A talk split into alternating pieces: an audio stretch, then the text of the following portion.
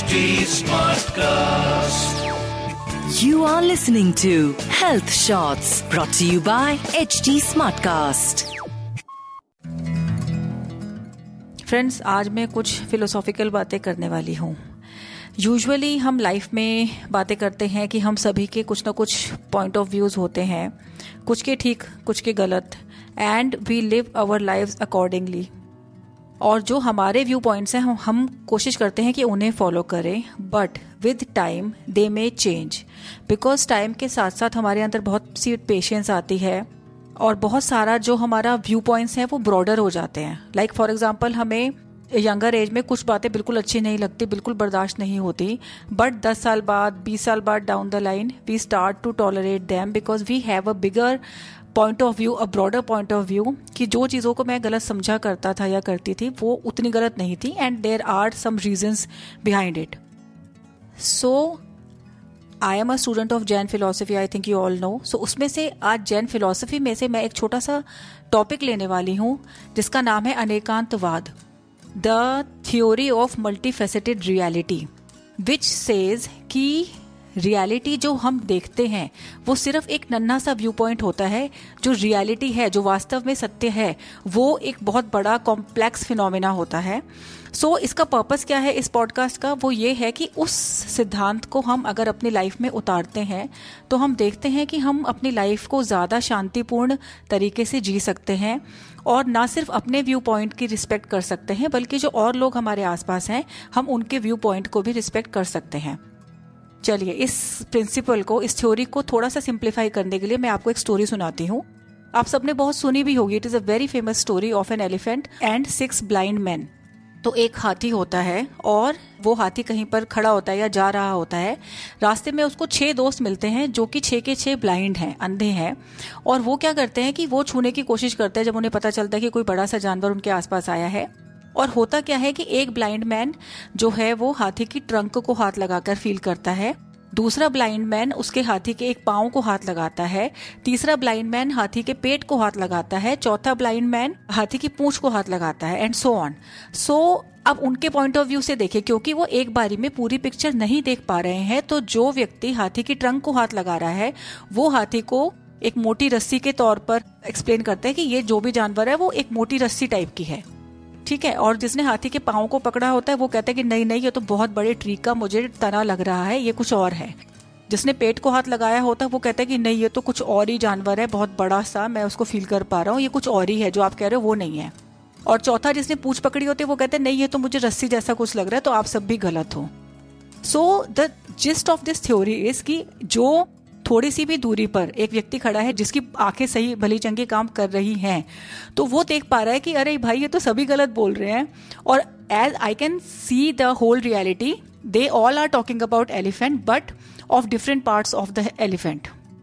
so so, ऐसे ही अगर हम ये बात करते हैं कि जो रियलिटी है हमारी भारतीय संस्कृति में ज्ञान को बहुत ज़्यादा इंपॉर्टेंस दी गई है। वो इम्पोर्टेंस इसलिए दी गई है कि रियलिटी को पूरी तरह से समझने के लिए उसे जांचने परखने के लिए हमारे ज्ञान का स्तर बहुत ऊँचा होना चाहिए। और हमारी संस्कृति में उस ज्ञान को ना सिर्फ़ एक कोरा ज्ञान कहा जाता है उसको स्पिरिचुअलिटी से भी जोड़ा जाता है।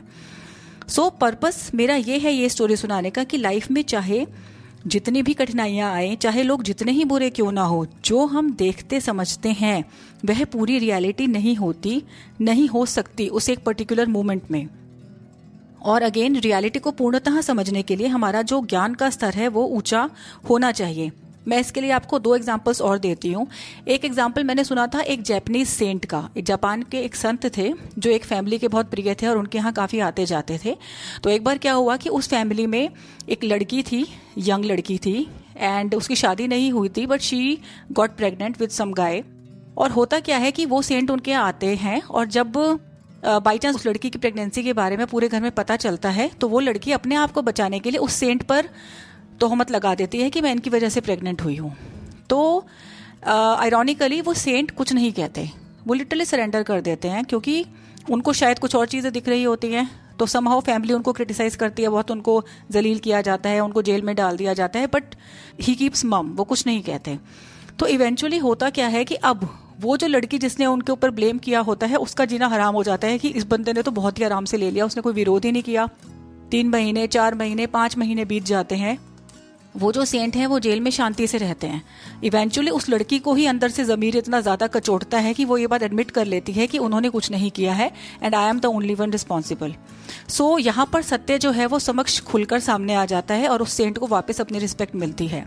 एक बुक मैंने पढ़ी है the fountainhead by Ayn Rand ये जो बुक है आर्किटेक्चर के ऊपर है वैसे तो बट इसमें जो पैशन का स्तर दिखाया है कि एक व्यक्ति के काम करने का, इसके जो मेन लीड में कैरेक्टर है, उनका नाम है हावर्ड रॉर्क अगर आप लोग कभी पढ़ सके तो it is a wonderful book आप लोग ज़रूर पढ़िएगा। उस बुक में भी यही दिखाया है कि हावर्ड रॉर्क का जो करेक्टर है, वो ऐसा करेक्टर है कि जबकि वो इतने फ़ेमस आर्किटेक्ट हैं बट वो अपने आप को कभी भी जस्टिफाई नहीं करते। ऐसा ही कुछ इसमें सीनेरियो आता है कि उनको उठाकर जेल में डाल दिया जाता है तो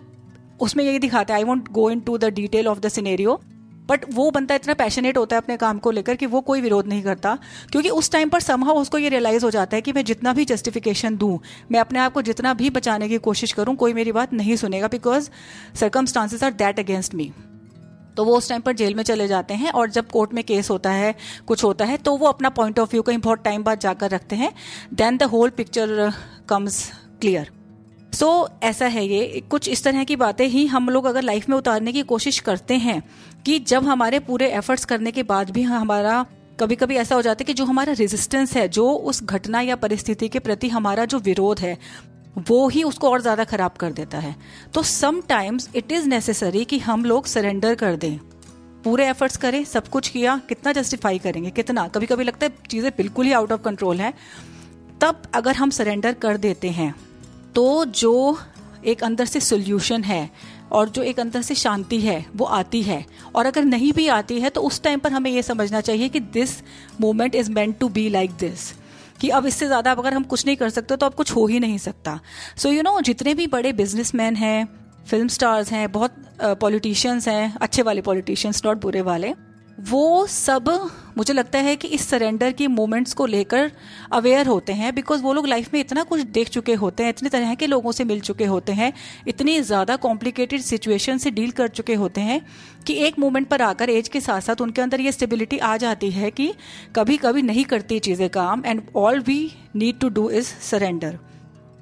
for example कभी कभी हमें लगता है कि जो पेरेंट्स हैं वो दूसरे की साइड ज़्यादा लेते हैं। कभी कभी लगता है कि टीचर्स किसी एक बच्चे की ओर ज़्यादा ध्यान देते हैं। तो जब भी इस तरह के कोई सर्कमस्टांसिस हो, जब हम लिटरली जज कर रहे हो या ऐसा हो रहा हो so we should analyse the situation from a third person perspective कि इसके पीछे की जो रियलिटी है वो कुछ और है। हो सकता है कि कई बार टीचर्स भी बाउंड हो जाते हैं कि उस बच्चे की तारीफ़ करनी ज़रूरी है या पेरेंट्स भी कहीं ना कहीं बाउंड होते हैं कि they have their own reasons to do that so हमें इस बेस पर जज नहीं करना चाहिए। उस टाइम पर हमें ये एनालाइज करना चाहिए कि only part of it is reality this is not the whole truth and our task is to keep doing our karma हमारा काम हम डेडिकेटेडली करते रहें। यही हमारे एक अंदर की पुकार होनी चाहिए। And this is our reality this is my reality this is your reality okay friends thank you so much for listening this podcast wish you all a very happy new year and see you next week thank you goodbye You were listening to Health Shots brought to you by HT Smartcast. Smartcast.